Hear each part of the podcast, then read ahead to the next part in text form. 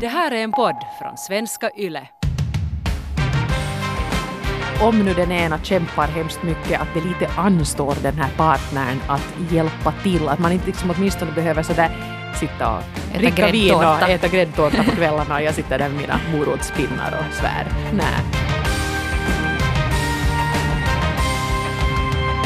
Alltså här några veckor in i januari månad så kan det ju hända att det där nyårslöftet som man eh, lovade dyrt och heligt börjar kännas lite avlägset och kanske också lite svårt att hålla. Ja, ja. Ja, just det, man ska börja hurta och bli en, en, en bättre version av sig själv. Det, Yoga varje dag. Ja, inte det- äta en enda kolhydrat någonsin. Jö. Alltså det är ganska lätt att fatta det här beslutet och jag skulle säga att dag ett också brukar vara ganska, ganska lätt. Man är, sådär lite, man är lite stor på sig, det här kommer att gå bra. Men just i det här skedet, några veckor in, så kanske det börjar vara lite, lite motigare. Ja, eller sen vet du den där träningsverken. Det är ju, det är ju den, eh, träningens fiende nummer ett.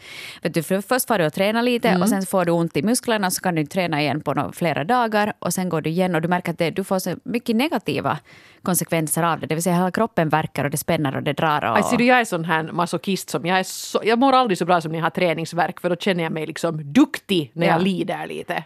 Jag vet inte, jag, jag lider av träningsvärken nu för tiden fast jag inte tränar någonting. Jag vet inte om det här är liksom början till slut eller vad det är. För jag kan märka till exempel när jag stiger ur bilen när jag har kört till jobbet, tagit hissen ner till mitt parkeringshus, kört till jobbet, tagit hissen upp, så kan jag märka att när jag stiger ur bilen så tycker jag att det verkar lite i kroppen. Men kanske det bara är ålderdomen. Det är nog det. Träningsverk utan att ha tränat. Ja. ja, no, ja nej, det, det, det är en annan grej det. Men, men ja, eh, det här är lite roligt. Vi, vi fick ett, eh, ett förslag om ett tema som vi skulle kunna ta upp här i podden via vår eminenta Facebookgrupp Relationspodden Norrena och Frans. Där var det Johanna som tyckte att kanske ni skulle kunna prata lite om det här med relationer och livsstilsförändringar. För nu är det ju så här att fast man själv kanske dyrt och heligt bestämmer sig att nu kör vi Beach 2020 och här ska inte, här ska LCHFas eller 52as eller, eller ätas veganskt eller sånt här. Det att man själv bestämmer sig för det här, det är ju en grej men det är ju inte sagt att hela familjen och partnern och så här är med på det här tåget. Ja, och, kanske inte, och barnen kanske inte är med överhuvudtaget. Nej. Så sen när du ska sitta dit där då, vet du, tugga på dina grönkålschips och barnen vet, du, ohämmat vräker i sig din favoritchipssort så kan det vara svårt att inte vet du, eh, låta tassen glida ner i deras skål. Mm. Och då är frågan den att hur gör då en god partner om man till exempel är en, en, en fru som har en make som säger att nu ska här gymmas och ätas hälsosamt men man är inte själv alls intresserad av det där. Kan man då, borde man då som, som god uppoffra, självuppoffrande partner ändå haka på och också äta hälsosamt och träna för att liksom stötta och pusha eller ska var och en köra sitt eget race? Det var lite det vi frågade er den här veckan. Man tänker ju sådär att om du bor tillsammans och du då uppenbarligen också äter tillsammans i princip alla dina måltider förutom kanske en jobblunch så, så har du ju antagligen ganska liknande matvanor. Det vill säga att antingen så är du en sån här som äter ganska hälsosamt eller sen kanske ni båda har en förkärlek just för att sitta och svulla till det lite på kvällarna medan De som ni nyligen har bingar. Sambos brukar ju vara där. Ja, sambofet, det är ju Ja. ett sånt här klassiskt uttryck. Inte kanske klassiskt, men, men ett, eh, en realitet som många stöter på. Ja, man kanske har varit singel och tränat och försökt hålla sig lite snygg och varit mycket ute om kvällarna och plötsligt hittar man sen den rätta och då det enda man vill göra är ju att sitta framför Netflix och äta franskisar med bearnaisesås och så brukar det, och det är jättemysigt, det är jättehärligt men efter ett tag så brukar det ju bli lite, lite sådär fluffigt där kring mellangärdet. Ja. Och det må vara hänt med, med det här fenomenet så känner Ja. säkert många igen. Sen är det ju svårt också förstås för att om man är eh, lite olika typer av människor. Jag menar ena kanske är lite tjockare av sig själv. Eller kanske alltid har varit det. Och den andra är en sån där som kan ohämmat vet du, frossa i sig vad som helst utan att lägga på ett gram. Genomskittare Ja. heter de. Är det så? Ja. Mm. Ja, att man bara äter det och så kommer det ut. Ja, precis. Utan Det att bara fastnar. far igenom. Fanns inte något så bantningsmedel också som i något skede som de sa att man ska ta? Att om du äter det här så, så fastnar inte kalorierna i maten. Ja, du kan väl ge dig själv en binikemask så funkar det fint. Mm, Vem var det som gjorde det? Coco Chanel? Någon? Ja. ja. Ja.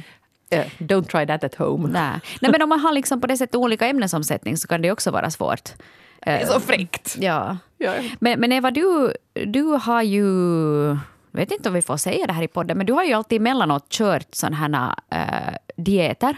Du har kört såna här pulversoppdieter i, i något skede just efter graviditet eller, eller någon gång du har velat liksom gå ner i vikt så har du ju gjort det. Men hur har det funkat då med Jonas som ju ändå är din man och, och din livskumpan? Har han liksom hakat på det här? Eller tycker du, har du varit den enda som har hamnat liksom och lida? Nej, jag måste bara säga det här att jag, jag, vill, jag, jag vill vara jättenoga med det här att det här ska inte vara en sån där podd var vi håller på och eh, tjockskammar och, och fetthetsar och hitom och ditom. Men det ska också kännas falskt att jag skulle sitta här och påstå att jag älskar varenda ett gram på min kropp och jag har aldrig testat en diet. För det, det, det, det är ju inte så det är. Utan nej, eh, jag brukar faktiskt köra lite dieter eh, mellan varven.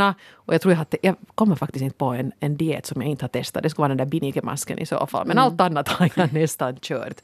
Och uh, ja, uh, här på senare år så har faktiskt när jag, eftersom Jonas väl har börjat efter 15 år se de här mönstren att jaha, så har han ju lärt sig att det kanske kommer något sånt här projekt här i något skede och nu på sistone har han faktiskt helt självmant haka på. Just det. Ja, när jag har sagt att nu tänker jag köra pulver här i, i september. Till exempel när jag slutade amma så tänkte jag att nu, nu var det en sån här bra skarv att försöka bli av med de där sista graviditetskilorna. Då, och då sa han att, men att ja, jag, jag kommer med. Och så gjorde vi det då tillsammans. Uh, plus att det till och med blir lite en sån här tävling sen att vem är duktigare och, och det här. För honom, för honom. Jag tror Mm. att det är det som lite sporrar honom. Att jag är inte alls hungrig, nej, nej, det går så bra, Mm. så bra det här. Eh, och nu sen efter jul så har jag bestämt mig för att testa periodisk fasta så jag kör 5-2-dieten. Jag äter inte just något idag och det har också gått ganska bra. Och då till min förvåning så sa han igen att, "Nej, men att det där kan han också göra. Just det. Så det han har hakat på där. Han, han hakar på. Jag har, väl, ser du, jag har ju läst på och jag planerar inköpslistor och allting så det är ju hemskt behändigt för honom att bara liksom haka på. Så att nu på sistone har vi faktiskt eh, gjort de här grejerna tillsammans. Men nu måste jag ju fråga, för jag tror ändå att ganska många eh, föräldrar eh, höjer ett finger. Eh, inte kanske ett långfinger, utan ett pekfinger. Jag höjer I- långfingret bara. I, I det här skedet. Men funkar liksom, för det brukar ju alltid talas mycket om det här att man ska inte banta inför barnen och man ska inte vet du, visa att man har ett sådär onormalt förhållande till mat. Och ni har ju två flickor som ändå är i den begynnande tonåren. Hur har det här funkat liksom för, i, liksom i familjekonstellationen? För man tänker just att de är i en ganska känslig ålder. No, då första gången som jag gjorde en sån riktigt drastisk grej och faktiskt pulvra bort många, många kilo, så då var det nog det att jag hade varit på 35 års granskning här på, på jobbet, får man gå på arbetsplatshälsovården på en sån här grej och blev jätterädd när jag såg mina blodvärden för att jag visste att jag hade gått upp i vikt och det var nu som det var med det, men jag visste inte att mina liksom, vet du, blodsocker, kolesterol, allt sånt här ålderdomen nalkas, de hade också skenat iväg. Och då insåg jag att jag måste göra något ganska drastiskt sådär av, av hälsoskäl. Och det var ju ganska lätt att förklara för, för barnen. För att jag menar, jag, jag använder inte ordet tjock hemma. Det, liksom, det vokabuläret finns inte hos oss. Eh, Ja, det ska man kanske inte använda Nej. annars heller. Nej, men jag pratar mera om frisk. Ja. Att jag, jag har nu, då, mammas blod har blivit liksom sämre och jag måste göra nu en sån här grej. Och därför äter jag sådana här underliga pulver och sånt här. Mm. Men att ni får äta precis som vanligt. Och, jag menar, vi pratar ganska mycket om mat och sånt här hemma. Att, att jag tror inte att... Jag tror de förstod det ändå ganska bra. Och nu, det som är bra med 5-2-dieten är ju det att man äter ju ändå. Jag skippar liksom lunch, men jag äter ju middag med dem. Så att de märker inte ens vad jag håller på med. Nej, just det. Och sen ni kan Men- laga en, en middag som funkar i den, i den dieten. Precis, och jag menar de är ändå krantuga med maten så de är, de är vana vid att jag äter annat än dem för att nej, jag orkar inte äta liksom pyttipanna varje dag annars Mm. heller. Så att eh, det är nu, ja. Men är det inte lite konstigt det där också att man, eh, då det kommer till just livsstilsförändringar, att man vill då kanske slanka till sig lite. För det, jag, jag, påstår att det är ändå det som är den främsta orsaken till varför folk bantar. Det är för att de vill bli smalare. Inte nödvändigtvis för att de bryr sig så jättemycket om sina blodvärden. Men folk kanske sk- skiter fullständigt i sina blodvärden. Men att, liksom att det, det är på något vis mycket mer okej att gå på en diet om du säger att du gör det av hälsoskäl, liksom till exempel blodvärden. Men att Det är lite edelt. Ja, men det är lite Ja. edelt och jag gör det här för hälsans skull. Men om du säger att, vet du, som Robbie Williams mynta en gång i tiden, när han sa att I just wanna look good in my Levi's. Ja, jag vill bara se ut, bra ut i mina farkor, att det är därför som jag bantar. Ja. Att det liksom, eh, folk säger att ja, men det här är, vet du, du är så ytlig och, Ja, och det är hemskt. Gå med liksom. i hetsen här. Ja. Men jag menar, nej, inte tänker jag sticka under stol med det heller. Jag menar inte inte, inte, inte liksom mitt, eh, mitt mål att jag ska vara supersmal, för jag är helt enkelt inte konstruerad på ett sånt sätt. Jag tror inte att det skulle vara snyggt. jag tycker att jag är riktigt, riktigt bra när jag är så här lite mitt emellan. Men jag menar jo, visst påverkar det mig. Jag är i TV varje vår. Vi ska snart spela in i Eurovisa igen. Och det stör mig jättemycket om jag tycker att uff, eller jag får en dålig feeling som jag tycker, om jag inte är tillfreds med min kropp. Och uh, då, då kan det hända att jag, jag kör en liten sån här ego-boost-grej. Det är inte fråga om några stora mängder, men, men jag vill liksom nå den där ena, vissa, vissa nivåer när jag är liksom i mitt, mitt snyggtillstånd. Jag är mm. inte långt ifrån nu heller, vet du, typ två kilo. Något jag tänker det just att ja. det, du har ju inte någon orsak liksom på det sättet. Men också efter det att jag gick ner så där riktigt jättemycket då i ett skede så hade ju nog sporrat mig att dit vill jag ju inte komma igen mm. som jag var då. Eh, så därför vill jag liksom, för, för, att jo, visst, fåfänga är en grej, men jag mådde ju inte bra. Så att jag minns ju det och därför känner jag att, att jag, har, jag har ett sånt spann där mittemellan var jag är bekväm med mig själv. Och det är dit jag vill. Och det tänker jag nu faktiskt försvara. Jag tror inte att jag hetsar upp någon genom att konstatera det. Nej, och ifall nu någon känner sig lite upphetsad så kan jag trösta dig där ute med att jag åtminstone inte, inte har någon diet på gång överhuvudtaget. Jag har liksom skippat det här med dieter. Jag tänker att nu är, nu är det så här. Jag har insett att min kropp har en trivselvikt mm. som hålls ganska bra oberoende om jag äter lite chips ibland. Eller vet du, jag tycker om att äta så att det är inte frågan om det. Och jag har accepterat att nu är det så här. Och, och jag tycker att det får, det får vara så i det här skedet. Ja. Så att på det sättet alla är ju lite olika där också. Att, att vad heter, eller kanske bara inte har samma karaktär som dig Eva. Det kan ju också hända. Jag är, ja. jag är lite svag. Min ryggrad är, ja, den finns där men den är väldigt böjlig av sig. Men det här är, också, det är ju lite, lite, lite sjukt att säga också och kanske lite förbjudet men jag tycker ju att det är lite roligt att banta. Att ja, liksom, det? Ja, att, att liksom känna sig lite så här duktig och känna att jag har den här självdisciplinen och kolla att jag inte, att nu bjuds det på socker och det är inga problem för mig att tacka nej till den här bullen, jag är inte speciellt sugen. Jag tycker det på något sätt är karaktärsstärkande att ha sådana projekt. Så att då när jag tycker att nu ska jag liksom bli mera organiserad och jag ska bli piggare och jag ska liksom ha bättre system på det ena och det andra, då på något sätt passar det in att också köra någon sån här hälsoprojektgrej. Mm. Uh, ja. Ja, jag vet inte. Jag kanske är helt skruvad och eh, miljöförstörd av vårt utseendefixerade samhälle men, men det är nu så här det är. Ja, no, men mm. det är nu vad det är. Så länge du mår bra så är vi, är vi alla nöjda och glada. Jag mår jättebra. Ja. Det gör jag. Och då mm. funkar det ju. Liksom. Och det är många som säger att den där, just den här 5.2-dieten att den är jättebra. Att folk mår liksom fysiskt bra. Men du har sagt att du är piggare. Jag kan äta en bulla imorgon. Det är liksom ja. helt, Men inte idag. Idag Nej, blir det idag. ingen lunch för Eva idag. Jag får Nej. hitta något annat lunchsällskap ja, idag. Det, det, finns säkert många som ställer upp. och det är det många av er där ute som har skrivit in om det här med livsstilsförändring och eh, speciellt då hur den påverkar eh, parrelationen. Och vi kan fast inleda här med en berättelse som kom in från signaturen Kvinna nästan 40. Jag ska nu försöka leva lite hälsosammare, gå ner i vikt förhoppningsvis och träna mera. Men min älskling är en människa som verkligen måste frossa för att gå upp i vikt och han är naturligt smal. Jag igen går upp så fort jag ens släpper lite på kontrollen. På sistone så har jag låtit mig luras av TV-soffan, chipsen och den här mannen. Men min plan är klar. Alla ohälsosamheter vi köper ska ha djurprodukter i sig eftersom jag är vegan och då frestas jag inte. Veganmat är oftast hälsosammare men det måste inte vara det heller.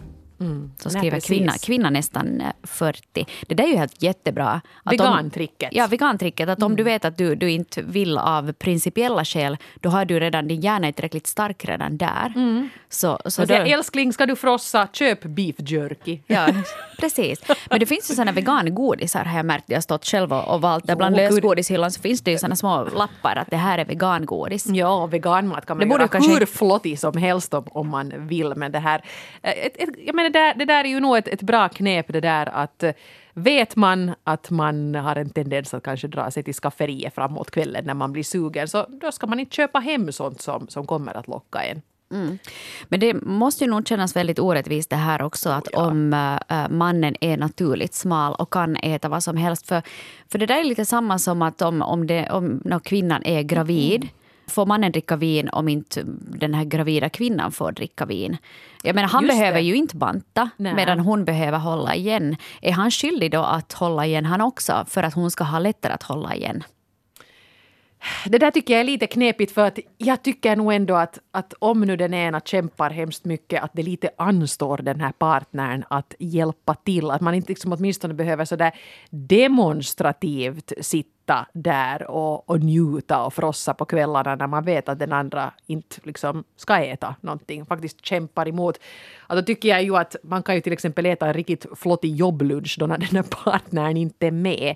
Och det där med vin som du nämnde, det tycker jag faktiskt också är en relevant grej. Om den ena av en eller annan orsak inte dricker och den andra ändå skulle vilja ha ett glas. Nå, jag var ju gravid för inte allt för länge sen och eh, jag, nu, inte, inte drack ju liksom Jonas hemskt mycket då heller. Framförallt för att det är ju inte lika kul att korka en flaska själv och sitta där och dricka när den andra sitter bredvid och, och, och dricker mineralvatten. Att det liksom blev inte av. Inte skulle jag ha haft något emot att han skulle ha gjort det. Han skulle gärna ha, ha, ha fått dricka sitt fredagsvin. Men det liksom, den där settingen blev fel på något sätt. Men hur var det då? För jag menar, du hade ju den här graviditetsdiabetes nu Ja. senast. så jag hade inget någon- roligt. Det var hemskt. Det var så synd om mig. Ingen sprit, ingen socker och inte fick jag riktigt gå upp i vikt heller, så inget fett. Men vad gjorde han då? Liksom, åt han grönkålschips och, och, och sallad också eller? Uh, nej, inte gjorde han väl kanske det, men, men liksom... Nej, men inte, inte, åt vi ju... Han, han åt nog mindre socker också. Mm. Men vad skulle han nu där då börja sitta och Äta dricka vin och äta gräddtårta på kvällarna och jag sitter där med mina morotspinnar och svär. Ja. Nej, det liksom blev inte... Inte vet jag, kanske han är bara en väldigt god människa, men jag tror att det också är lite det där att... Nu har det ibland hänt, hänt oss också det här att om till exempel han nu har haft någon hälso... äh, Inte hälsokur utan någon vet du, medicinering, varit sjuk och tagit någon medicin som, som han inte får ta alkohol med, så inte är jag ju då sådär att åh, den här Amaronen, Ja. tipptopp. Mm. Ja. Jag menar, inte, inte vill man ju då.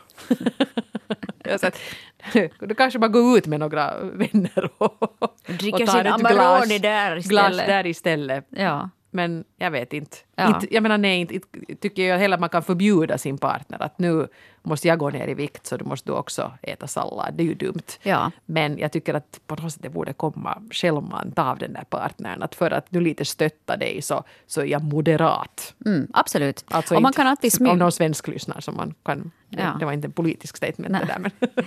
Och vad heter det, man kan alltid smygäta. ja, där har vi ju ett bra tips. Jag har ju ingen partner men jag har ju två barn så jag brukar ha liksom lite godis alltid i mitt klädskåp. Så alltid vet du, mamma ska gå och fixa med tvätten så kan jag gå sådär och smygäta i skåpet. Det är så svårt att smygäta chips för det hörs Ja, det ju. hörs inte, men choklad, inga problem. Eller bra. godis, inga problem. Bara som ett litet tips. Tack. Mm. Vidare. Jo, eh, signaturen C30 plus eh, lyfter fram en sån här grej. Jag tycker att man ska peppa den andra om förändringen är sån att den leder till bättre hälsa och välmående för den här andra. Men sen beror det också lite på vilka konsekvenser eh, förändringen får för partnern, alltså för en själv. Till exempel då vid dieten när det kan upplevas som att konsekvenserna blir negativa och då man behöver fundera hur man ska gå vidare eller vilka konsekvenser det får för partnern om man mitt i allt börjar gymma fyra gånger i veckan. Man måste hitta en lösning som beaktar bådas intressen.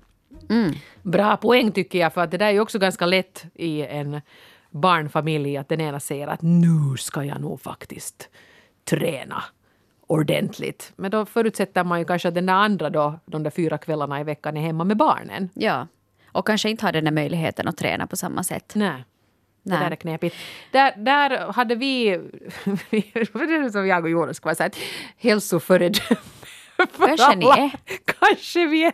För det, det syns inte på oss, men vi är nog kanske. Men för några år sedan då när flickorna var mindre, så pass små att de inte ville vara ensamma hemma, eh, så insåg vi då båda två att det, den träningsform som funkar bäst var att man sprang. För att då kommer man ju hem och kan duscha och sådär, man behöver liksom inte ta sig någonstans. Så då hade vi en ganska sån här eh, rigorös kvällsrutin att den ena, vi, vi klädde typ båda om till träningskläder. Den ena får ut och springa medan den andra natta barnen typ klädd i, i springkläder. Och så kom den andra hem och då for den andra iväg för barnen kunde nog liksom vara ensamma så att den, en förälder stod i duschen. Ja. Och på det här sättet så hann vi liksom båda springa i 40 minuter tre gånger i veckan utan att barnen blev ensam hemma. Och då fick vi liksom tillräckligt med träning tyckte vi båda. Ja. Men det här var ju nog någonting som vi måste komma överens om och liksom strukturera upp för att det skulle funka.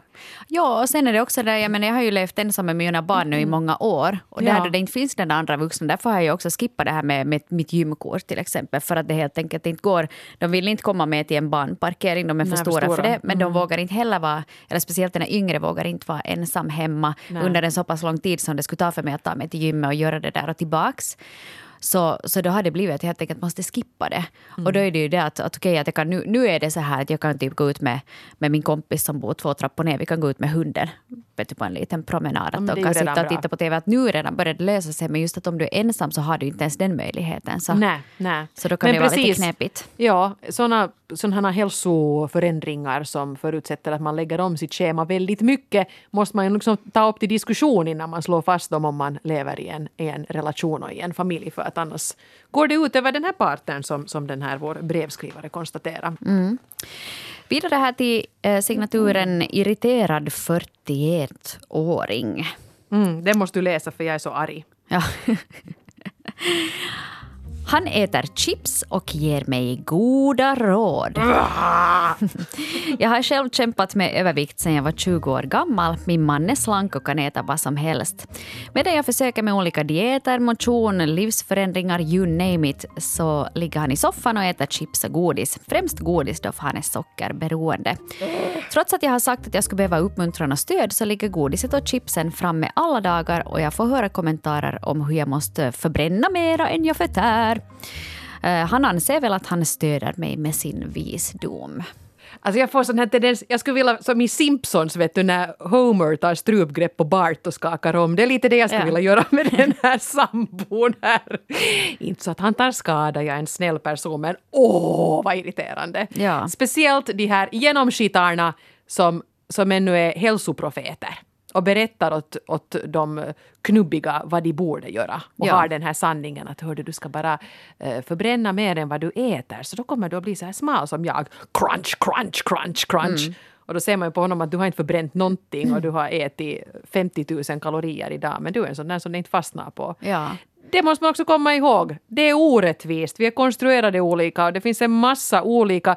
Jag menar, är man rund så betyder det inte nödvändigtvis att man äter för mycket och rör sig för lite. Det finns massa, det finns hormoner, det finns sköldkörtelproblem, det finns ditten och datten. Man kanske bara liksom, har en helt annan ämnesomsättning. Det finns inte en sanning här. Och eh, ja, Ja, jag tycker också där att om, om nu den ena verkligen vill försöka göra någonting åt eh, sin kropp och sin hälsa så tycker jag nog att man som partner behöver stödja det här. Och man behöver inte liksom stå och trycka in en paj i ansiktet på den andra. Nej. Bara för att man själv kan äta den där pajen. Ja, och sen är det ju också det här, säger jag skadeglatt, att det här sockerberoendet som han har kan ju nog ha konsekvenser för honom som inte syns utåt. Som kan till exempel när han blir lite äldre ge sig till känna. Och då Han får får det där säga dåliga blodet som du hade. Och det är inte roligt, man vill ju att förstås ens partner ska må bra och vara frisk och leva länge. Men, Eller men, vill man? Men lite skadeglädje kanske man kan kosta på sig. Jag tror att då, hon är, då han är som mest störande så önskar hon att han inte skulle leva så länge. Oj, oj, oj! Oj då. Oj, oj, oj, oj. Oj då. Ska nu, Hanna bli snäll. Du borde få lite godis nu eller någonting. Så inte är så- Mm. Kanske det. så. Jag är så hungrig, kanske det. Är jag lite är bitsk av mig. Nåja, eh, Anna, 33 år, har också skrivit till oss på det här sättet. Jag tycker att varje människa har rätt att leva hur hen vill om det inte gör någon annan illa. Lyckligtvis har min make samma åsikt. Ingen av oss bryr sig speciellt eh, mycket om en hälsosam livsstil. Vi röker båda två och vi äter godis varje dag. Vi gillar båda också att promenera, speciellt jag. Men om han nu inte vill komma med så får han förstås stanna hemma. Jag tjatar aldrig. Han är nykter alkoholist, men det är okej om jag njuter av ett glas vin med god mat. Han dricker lemonad. Och jag äter inte kött, men han får äta sitt köttpålägg på morgonen. Våra huvudrätter är nu ändå oftast vegetariska för att det blir billigare så. Några av mina vänner och arbetskamrater bantar, men inte säger de att jag också borde göra det. Och ingen säger heller att jag borde sluta röka. Vi godkänner alla varandra som vi är. Bra! Men det där låter ju bra. För där, där lägger man sig helt enkelt inte i vad den andra gör. Nej. Och, och man liksom låter den andra vara som den är. Jag tycker det här är bra också det här med att faktiskt eh, den ena är nykter alkoholist men det är inte ett problem om den andra vill ta ett glas vin eh, den ena är vegetarian och den andra kan äta lite kött men sen för att det är behändigast så så äter de mycket vegetariskt i alla fall. Det här är liksom, ni har hittat en bra balans. Mm, jag tycker det här kan fungera som ett sån här fint exempel Ja, för hur man liksom låter den andra vara som den är. Precis. Och inte tjata, för det blir mycket gnäll och onödigt bråk säkert också ju mer man försöker kontrollera den andras livsstil. Ja, men sen tänker jag också med det här med, no, nu för tiden det här med, med rökning sker ju liksom så, så avsides. Att det kanske inte mera är om, om man är en rökare som försöker sluta så kanske man inte lockas så mycket. Eller jag, jag, vet inte, jag har aldrig rökt så jag kan liksom inte uttala mig om det här. Men jag kan tänka mig för några år sedan när folk satt och rökte precis överallt, också när man var ute på krogen och sådär, så måste det nog säkert ha varit ganska svårt för den där som försökte lägga band på sig att inte dras med i det här. Ja, då alla ska gå ut. Eller då, till och med förr på arbetsplatsen när alla satt och bolmade Ja. inomhus. Alltså, de rökte ju inne i radiostudiorna Ja. förr i världen. Det finns foton, det ser ganska knäppt ut. Tänk om vi skulle sitta här nu med varsin Tobak i handen. Tobak. Ja. Ja, det, det, skulle, det skulle kännas ganska underligt måste jag säga. ja, Ja, kanske vi ska bli lite mer relaxed. ja få lite mörkare stämma. Hej, Norren och Franse. Hej, det här med, med dieter, det är ju inte alltid så, eh, så att eh, det är just partnern som är käppen i hjulet. Utan ibland så kan det faktiskt vara omgivningen som, som lägger sig i ens livsstilsförändring. Det här vittnar Sofia, 28, om. För fyra år sedan så bestämde jag mig för att bli vegetarian. Jag trodde kanske inte riktigt själv att det var någonting som skulle hålla i sig eftersom tanken slog mig rätt så spontant. Många i min närhet ifrågasatte mitt val och ville väldigt gärna ha en förklaring till varför jag valde bort kött. Jag märkte att min nya livsstil och diet blev lite som en nagel i ögat på vissa i min närhet. Och det motiverar mig faktiskt ännu mer till att inte börja äta kött igen. Så i mitt fall så blev det faktiskt en fördel att ha folk runt omkring mig som inte hade samma diet som jag. Intressant. Mm. Kanske hon börjar lite så här mm, att det kan ju vara en intressant grej att testa. Men sen när folk börjar ifrågasätta så måste hon lite läsa på och skaffa sig argument och då övertygar hon sig själv också. Men vad bra. Mm. Ja. Men det där är nog... Eh, jag som nu då som sagt har hållit på med lite olika sådana dieter och jag brukar inte gå omkring och, och profetera liksom sådär att nu har jag uppfunnit sanningen och det här, är, det här kommer att funka och det här, varför gör det inte alla det här? Utan jag brukar ändå hålla det ganska för mig själv. Om någon ställer frågor så svarar jag och så här. Men nog är folk ganska snabba att eh, ha åsikter om man väljer att äta på ett visst sätt. Att ska du nu faktiskt, usch, att ska du sådär mycket fett kan det nu vara bra och sådär lite kolhydrater, oj, oj, oj. Men det är konstigt där att den här maten är någonting som man upplever att man får lägga sig i ganska mycket. Rökning är ett annat sånt som de flesta eh, ganska ohämmat brukar kommentera. Ja, men hur kan du göra det här? Och det är ju så ohälsosamt och det kostar ju så mycket. Ja. Medan till exempel alkohol inte egentligen skammas överhuvudtaget. Utan folk Nej, snarare att- tvärtom. Ja, då, då vill man ha en ja. anledning till att varför dricker du inte? Är Ja. du på chocken nu igen? Jo, ja, men att, speciellt, speciellt som kvinna, Ja. om inte du dricker så, så får du ju nog liksom ha en orsak till det. Ja, man måste liksom förklara det. Och det här med att, nej men att jag, jag dricker nu bara inte. Det, ja. Ja. Är du, är du religiös? Ja, men, men kanske det här kan vara en sån kollektiv uppmaning nu då till det finska folket att eh, ni behöver inte kanske lägga er i så jättemycket varför folk gör på, på ett visst sätt. För att sen kan det också hända att det finns bakomliggande orsaker till den här livsstilsförändringen som man inte vill prata om. Det kanske finns en sjukdom i bakgrunden eller du kanske inte dricker för att eh, andra orsaker. Kanske du har problem att, att vara odrycken överhuvudtaget.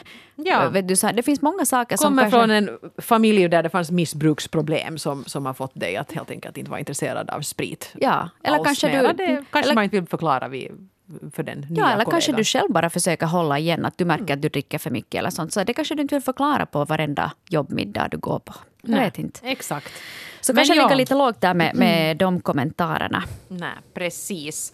Uh, för, förutom då i Sofias fall var det faktiskt var det som fick henne att, att kanske hängivet jag. fortsätta. De blev så provocerade av det där. Ja, men jag men tror jag inte att alla kan- kanske är lika starka som Sofia är här. Nej, det är sant. Och jag tycker ju också att är man nyfiken på att vad är det du äter, att du har någon sån här spännande grej på gång. Är man genuint nyfiken och vill veta så klart att man då kan få fråga. Mm. Men man kanske inte ska vara så snabb på att döma och veta bättre. För oj vad jag har fått höra att ja, något sånt kaloriräknande. Att oj, hur orkar man hålla på med sånt? Eller jaha, är det där nu faktiskt gott?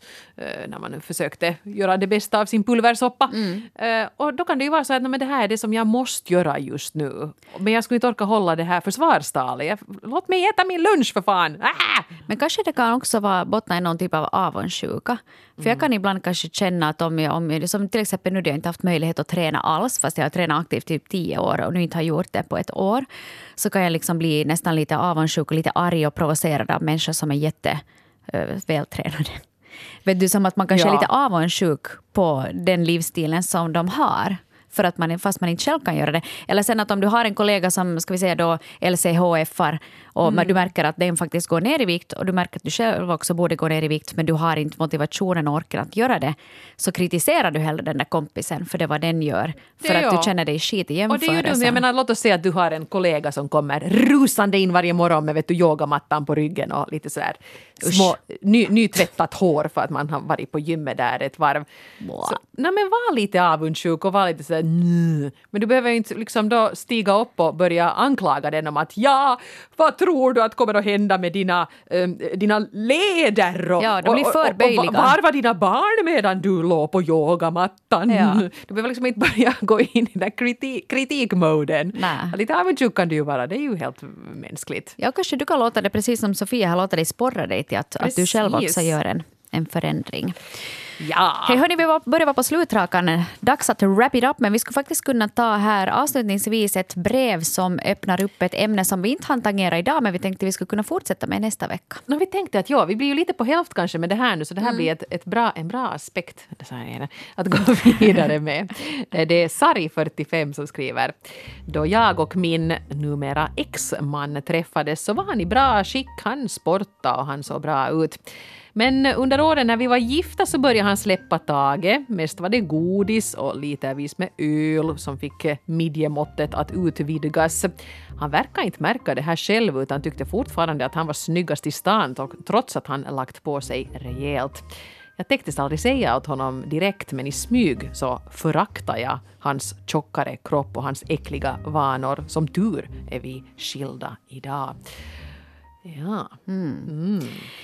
Får man kritisera sin partner ifall hen har släppt taget och blivit mm, en person som du kanske inte finner speciellt attraktiv mera? Och ska man få släppa taget i en relation, ska det vara så noga att man är snygg eh, när man väl har hittat rätt? Eh, fanns det inte ett tv-program som hette något, vad hette det? Rakas sinusta on tullut pullukka. Älskling, du har blivit en knubbis. Hemskt, hemsk titel. Men det fenomenet, Ja. eh, vad händer när eh, man lever i en eh, långvarig relation och den ena slutar anstränga sig helt enkelt? Det vill vi höra era tankar om till nästa veckas podd. Relationspodden är yle.fi. Dit kan du mejla. Du kan också skriva till oss via vår Facebookgrupp Relationspodden Norrena och Frans.